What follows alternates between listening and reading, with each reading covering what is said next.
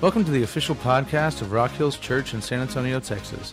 Last Sunday, Pastor Dave Lance continued our series, Rhythm, in which we're exploring how worship, work, and rest create a rhythm to our lives that allow us to experience a fuller life that's centered around Christ. In Sunday's message, we talked about God's design for work and found some practical ways that we can honor God in our workplace. Join us next Sunday at 1031 at Huebner Elementary as we conclude this series and learn how we can insert rest into the rhythm of our lives. Visit us online at rockhills.com, Rock Hills Church on Facebook, and at Rock Hills Church on Twitter and Instagram. We've hummed it, we've sung it, we've screamed it in the car after a really bad day of work. And some of us are saying, oh, does really the topic have to be work today? I'm so tired. This is the one thing I don't want to think about on Sunday. But work, we all have to deal with it. Um, and hopefully, we can learn how to thrive in it. So let's uh, pray here a moment and then we'll get into the rhythm of work. Lord, we're thankful for today. And um, we know that work is a part of life. It's not an afterthought, it is a significant part of life. It's part of your design for us as human beings. And so, Lord, help us. Help us uh, to see more of your perspective, to understand how our work can be more fulfilling how we can experience more joy in the work we do. And uh, we need you to do that. Uh, so we ask for your help, and we pray this in Christ. Amen. All right, so we've all worked jobs that we didn't like so much, jobs that we've hated, right? Jobs that we would like to forget about, right? We've all done it. I've had those jobs. I think back to one job in particular that um, I did while I was in seminary. And so uh, you know, was in class and I had to earn some extra money. And so I took a job with one of the shipping companies. It was RPS. I think they're owned by FedEx now, but just like UPS, shipping company. So I took this job and, uh, you know, went into work. And what we did was we unloaded these trucks and had to, you know, bring everything to the conveyor belt so it could get sorted and then go out for delivery. Well, it was a really crummy job. So think about this. So it is central Florida. It's hot, humid, sweaty, no air conditioning in the, this warehouse environment, and we're moving heavy boxes, you know, from the truck to the conveyor belt. And, and another thing was, it was 2 in the morning until 7 in the morning. So I'd be getting up at 1, 1.15 in the morning, just dreading going in to work. My boss was a jerk. I mean, he didn't care about any of us that were doing this job. I mean, we were expendable, very replaceable. There are, you know, line, a line of students that would fill our place. And so after two weeks of doing this job, I took this job and I shoved it. And I was done. I'd had enough. Well, we've all had those experiences. Sometimes we've had really bad bosses, sometimes we've had good bosses. We haven't all had the advantage of working for Michael Scott in the office, the world's best boss. Well, how about this? So, I don't know what your work environment is like, um, but sometimes you hear stories of great companies and great bosses. Like I read this one last week. There's a company, Dan Price is the owner of Gravity Payments. And this past Monday, he announced to his company of 120 employees that he was going to move everybody's salary up to 70,000 a year plus benefits. Not bad. I mean, he got a standing O on that one. And what he discovered was, you know, so why would he do that? He discovered through research that for most people, if they make $70,000 a year or more, they're more satisfied with their work. They're more content. They don't have to worry about all the basic stuff that gets in the way of them being content or productive at work. So it was a, he did it, you know, positive thing for his employees, but also a positive thing for his company. He wanted his employees to be satisfied and content. And so over the next couple of years, every employee, even the ones that are making 25 or 30,000 a year are going to be making $70,000 a year in benefits. That's pretty amazing. All right, now think about this. This is important because when we think of work and whether we're satisfied or not satisfied, Gallup does uh, polls, they do all kinds of surveys. And one of their most uh, recent surveys on work is that 70% of people in their jobs are dissatisfied, discontent. 70%. That means only 30% are very satisfied or kind of satisfied with their work.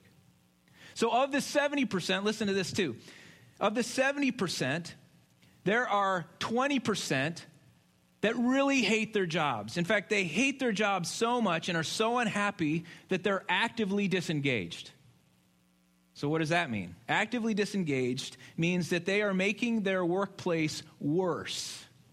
They are not just unproductive, they're so negative that they're costing their employers money. Now, you know about these people because you work with them, don't you? Don't you? Hopefully, you're not one, but it's just a reality in our working world.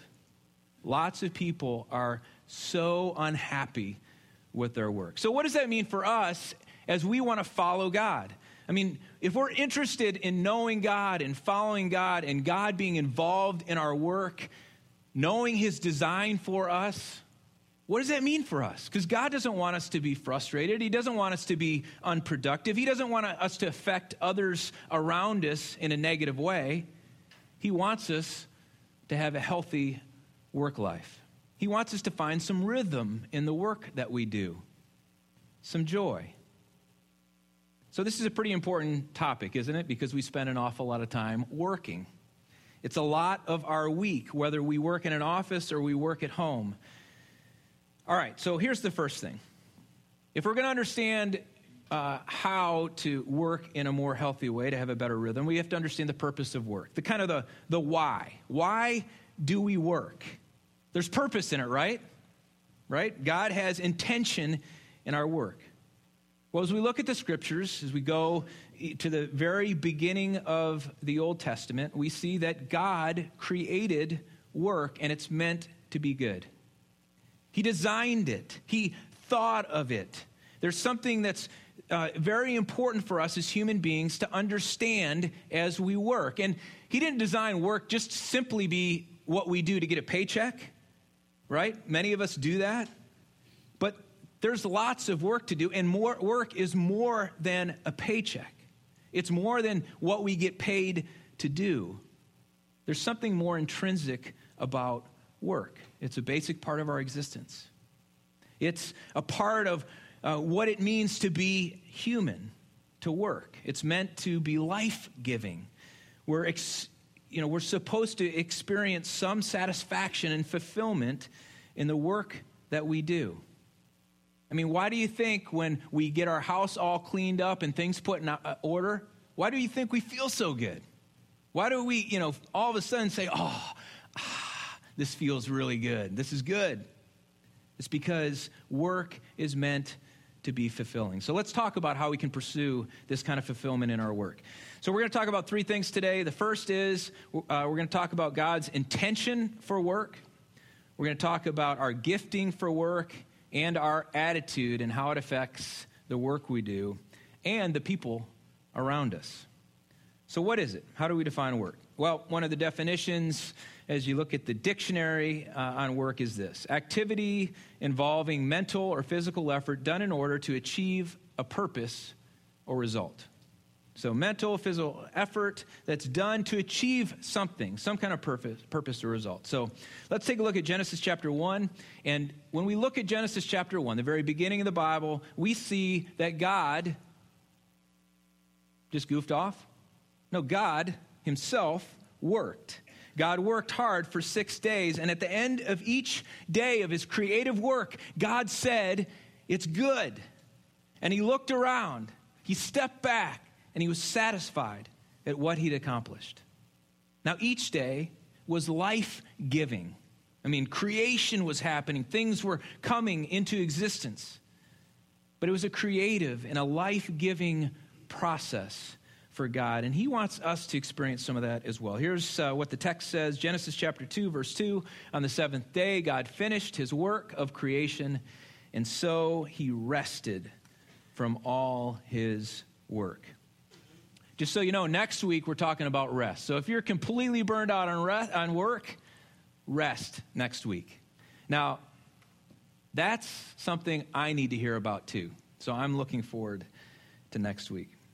So part of God's work was to create not just uh, life, but He created human beings. He created us in His image so that we could be like Him, so that we could learn the value and fulfillment of work. So, what did He do? He entrusted human beings with the care and stewardship of the creation. As God worked six days and rested a day, we were meant to pattern our life after Him, to work six days and to understand our need for rest. Work was supposed to be good and satisfying, not just for God, but for us as well. It was supposed to be life giving. You know, in work, and we see this in God's creative process, work, we're supposed to see the potential of our work, right? I mean, it's not like, I mean, there are lots of jobs where you're just doing it and you're like, there is no purpose in this. But work itself, by definition, there's supposed to be potential in it. Like something good is going to come out of this. We're going to shape this. We're going to be a part of creating it. We're going to make it better. That is a huge part of work. Well, let's uh, move on in Genesis chapter 2. The question is what happened? Genesis chapter 2, just a few of the verses. Um, then the, the Lord God planted a garden in Eden in the east, and there he placed the man. And the Lord God made all sorts of trees grow up from the ground, trees that were beautiful and that produced delicious fruit. In the middle of the garden, he placed the tree of knowledge of good and evil. And the Lord God placed the man in the Garden of Eden to tend and watch over it. But the Lord God warned him, You may freely eat of the fruit of every tree in the garden except for the tree of the knowledge of good and evil. If you eat its fruit, you, will, you are sure to die. All right, so God's intention for human beings was to experience the same joy and purpose that He experienced as He created this environment for them, as they worked the garden and shaped it and saw its potential. And at the beginning, for a very short time, it was a peaceful place. There was no sin, no corruption. There had to have been tremendous joy in the work that Adam and Eve were doing as they followed this pattern that God had given them. But you know what? In the garden came this first onset of dissatisfaction and discontent. Somewhere, uh, the, the serpent Satan, the enemy of God, who had already challenged God, he decided to show up in the garden. And it was the first time that human beings had any sense of discontent. And it started with the serpent's question, his temptation of Eve. He said, Did God really say you can't eat from this one tree? And did he really say that you'll die? God knows if you eat the fruit, you will be like him and you'll know good and evil. And so the discontent begins to set in. Eve is questioning God. Is this really right? He said that we can't eat from the, the fruit from this tree, but maybe, maybe we'll know more. Maybe we'll experience more. And ultimately, as they made this decision, they were thinking, you know what? Maybe I could be the boss. Maybe I could be the one who gets to call the shots. I can supervise. I might be able to do it better than God. Now, think about that for a moment because as they sinned, turning away from God, trusting Him, something got very messed up for us related to work and everything else. But the disobedience of Adam and Eve led to the reality of chaos in our world. It led to the reality of frustration in our work. Our work life became completely out of rhythm. Our pattern got messed up. Work got very hard and dissatisfying. And discontentment began to abound because God pronounced a curse on our work. No longer would it simply be a joy it was going to be hard and there would be enough pain and frustration for a lifetime. And we say, Excellent. That is great news. Now I know why. It's so frustrating. No, we don't say excellent because it's very, very sad. And it's a sad reality that we face, but it's not where God leaves us. Here's how I think about it. Um, I like to use running as an example. So, uh, some of you are thinking, okay, running, yes, that is a result of the curse, running.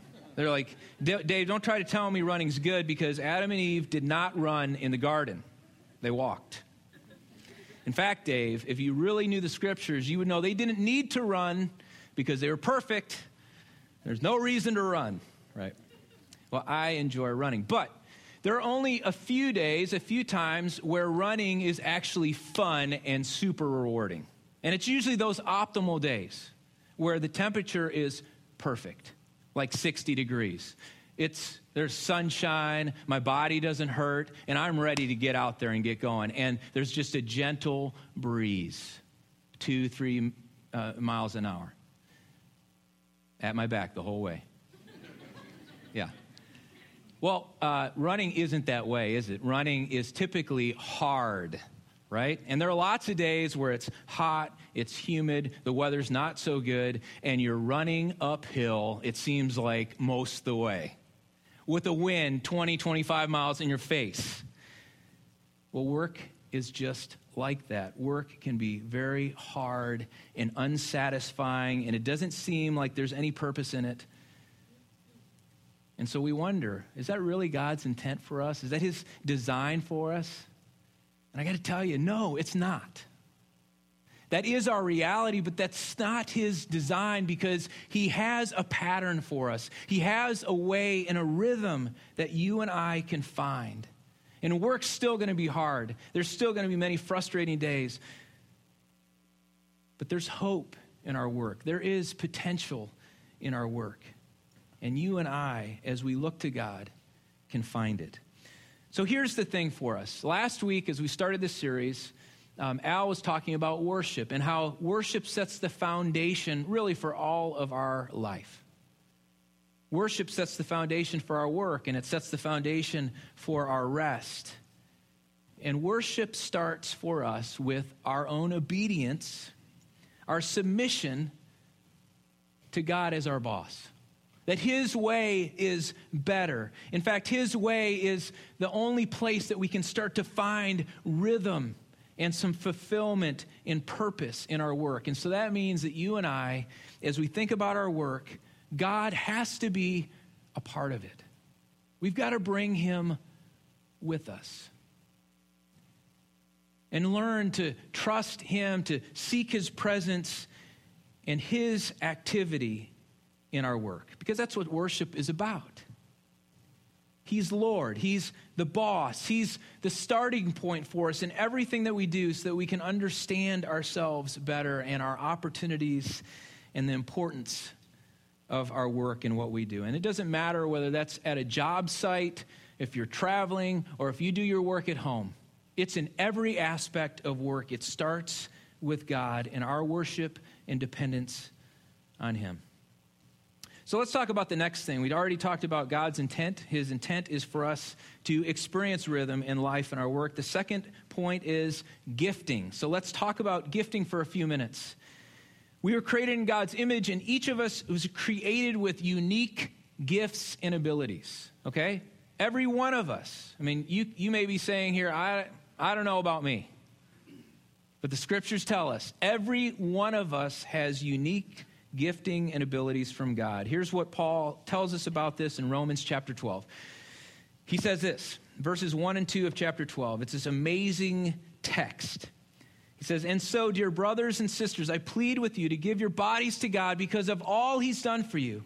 Let them be a living sacrifice, the kind he will find acceptable. This is truly the way to worship him. Don't copy the behavior and customs of the world, but let God transform you into a new person by changing the way you think. Then you will learn to know God's will for you, which is good and pleasing and perfect. All right. So, if our work is going to be more fulfilling, we've got to bring God with us. Because that's the only way we can sense God's activity, His, His will, His desire for us. And so, first and foremost, we submit to God and we look to Him. And then Paul continues in saying this Just as our bodies have many parts and each part has a special function, so it is with Christ's body. We are many parts of one body, and we will all belong, and we all belong to each other. In His grace, God has given us different gifts and abilities for doing certain things well. That means that each one of us has been designed with particular gifting and abilities. So that means we need to understand ourselves. What are we best at? How has God put us together? How can we do things that are fulfilling to us and help other people at the same time? And we know this. I mean, we go through life, we take various uh, uh, assessments and we try different things out. And we should learn along the way what we're best at, hopefully sooner than later, right? Um, I mean, it, let's say that you uh, you kind of went down a course, and because your dad or your uncle or so and so was involved in finance and accounting, you thought I have to do this, and so you went to school for it. And what you're finding is that you're terrible at it. You're horrible with numbers right? So, is that really something you should be giving your life to? Probably not. Um, is it something that when you do it, it's, I mean, it's like, I'm just not good at this, and uh, I keep being told that I'm, you know, I'm not going to keep this job, and everybody around me, they don't like me working because I'm just making it harder for them, right? There's certain things that we're just not good at. So if I were um, to, uh, let's say, told Tim to take this job and shove it, and I'm going to lead worship on Sunday mornings, right? So you would be like, oh, Dave, um, after one or two times, you'd be like, oh, I feel so bad for the guy. I mean, he's just, he's not good at this. um, but after three or four or five weeks of this, you would be like, we got to get Tim back. This just is, this is not good. We don't do well in the areas where we don't have gifting or ability. Now, um, now the areas where we are gifted, we need to work at it, right? So Stephen Curry plays for the Golden State Warriors. Um, hopefully, the Spurs are on a collision course with the Golden State Warriors. So I don't know if you heard about this. He was practicing this last week, Stephen Curry, and he hit 77 three pointers in a row. Now he's like the best three point shooter in the NBA. 77 in a row, and he hit 94 out of 100. And you're like, wow, that guy's good. Yes, he is good. He's so gifted. I bet he doesn't even have to shoot most of the time to shoot that well. No, we all know that's not true. He works hard at it. He probably shoots hundreds of threes every week in preparation for games. So we've got to learn, kind of determine what we're best at, and then give energy to developing that.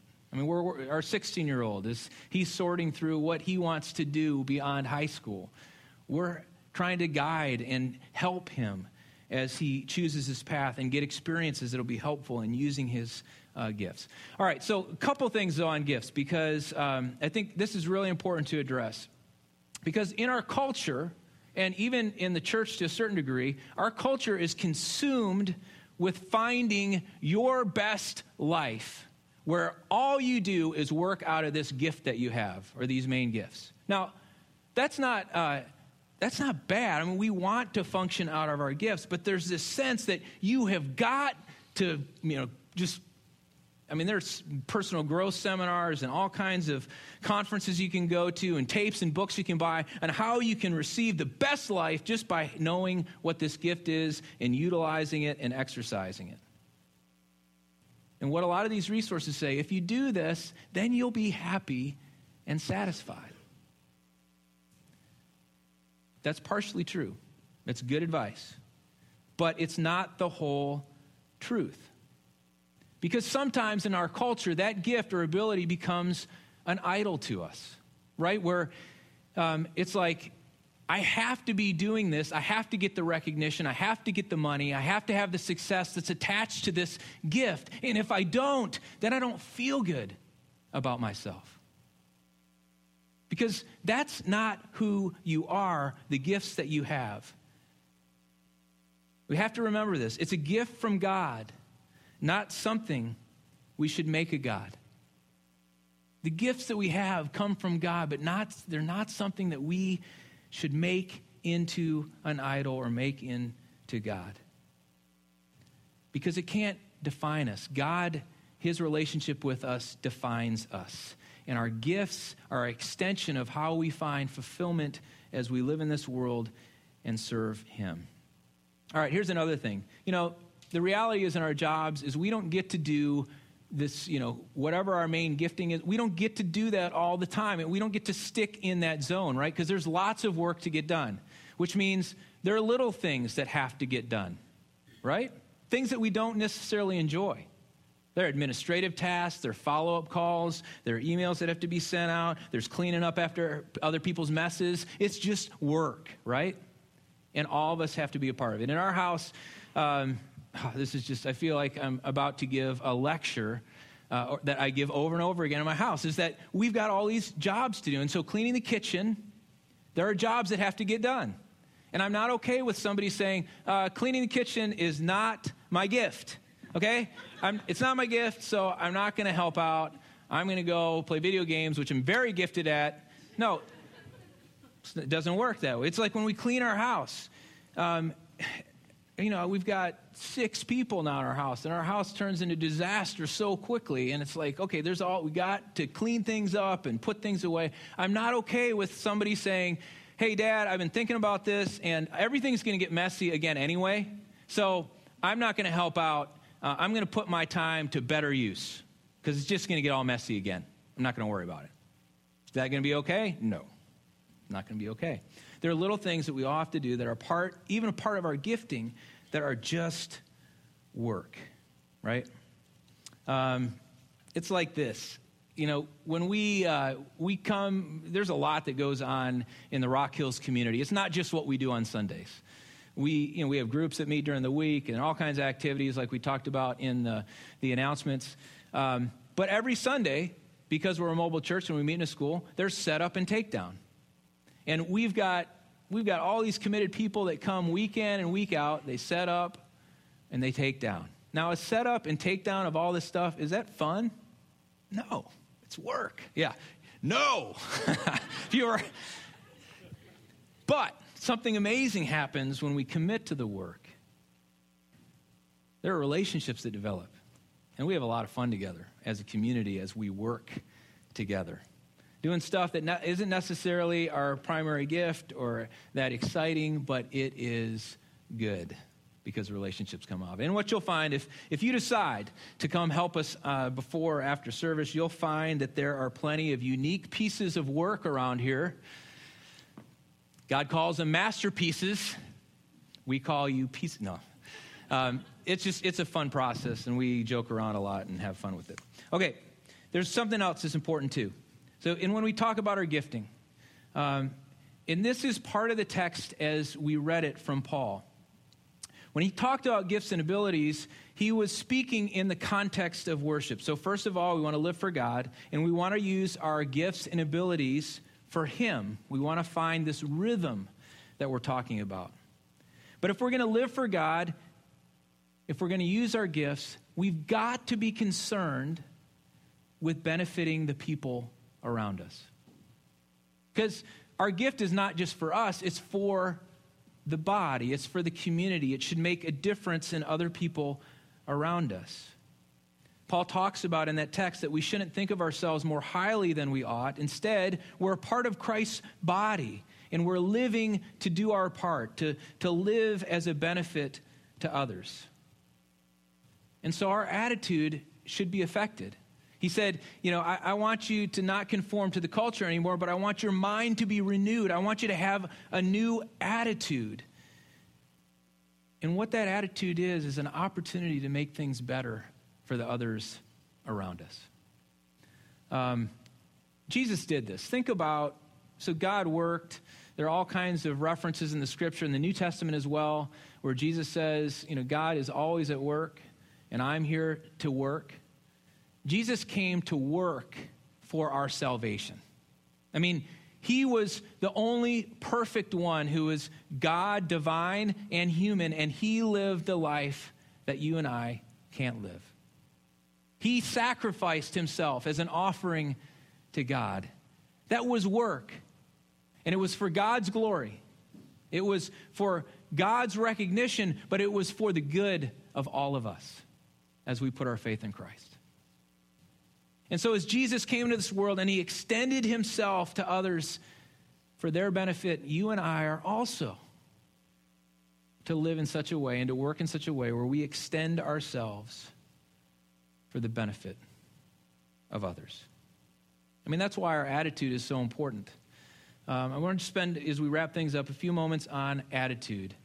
Because our attitude is what sets the course of our actions. Our attitude determines what we do. And if our attitude is right, we can have a positive effect on others. Now, think about this from the statistics in Gallup. If 70% of people are dissatisfied with their work, that means that you and I have the opportunity every day, if we're in an office, to affect the people around us in a positive way. Um, if you're at home with kids, um, I'm sure there are days where your kids don't have the best attitude, right? Many days where their attitude is not good, but your attitude can change the environment and the last landscape of your house. And I have to remember this myself because I can blast in and, you know, make things worse.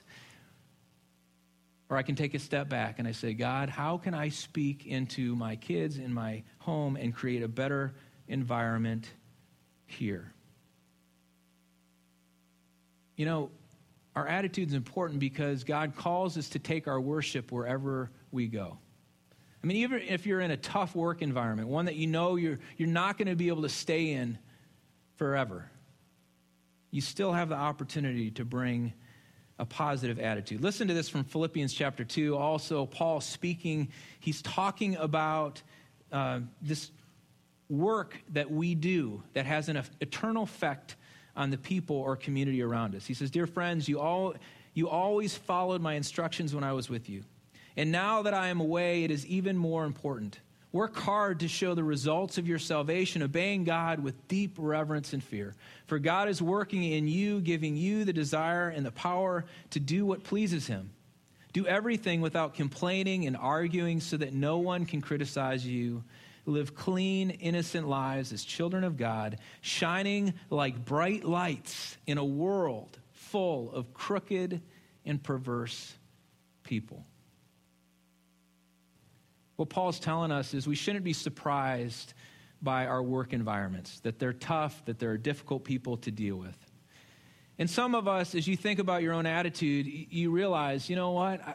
I, don't think I, I don't know if I can influence this work environment, so maybe I need to find a different place to work. But as we sort through this, we may find that our own attitude needs to change as we go into our work environment. Because Paul says, as we do the work, we have the opportunity to shine and to show God, show people that God is present. You see, God wants us to experience life in the way that we work. And He promises to be with us and to work through us. And so I hope as you go into this week, as you pray and you ask God for strength, that you'll find that He is trustworthy and that He will give you exactly what you need this week. I want to you know, you may be you may be in a place right now where you say, "I just don't think my work's very significant. I don't know how I could affect people around me." Um, I was going through the drive-through this past week.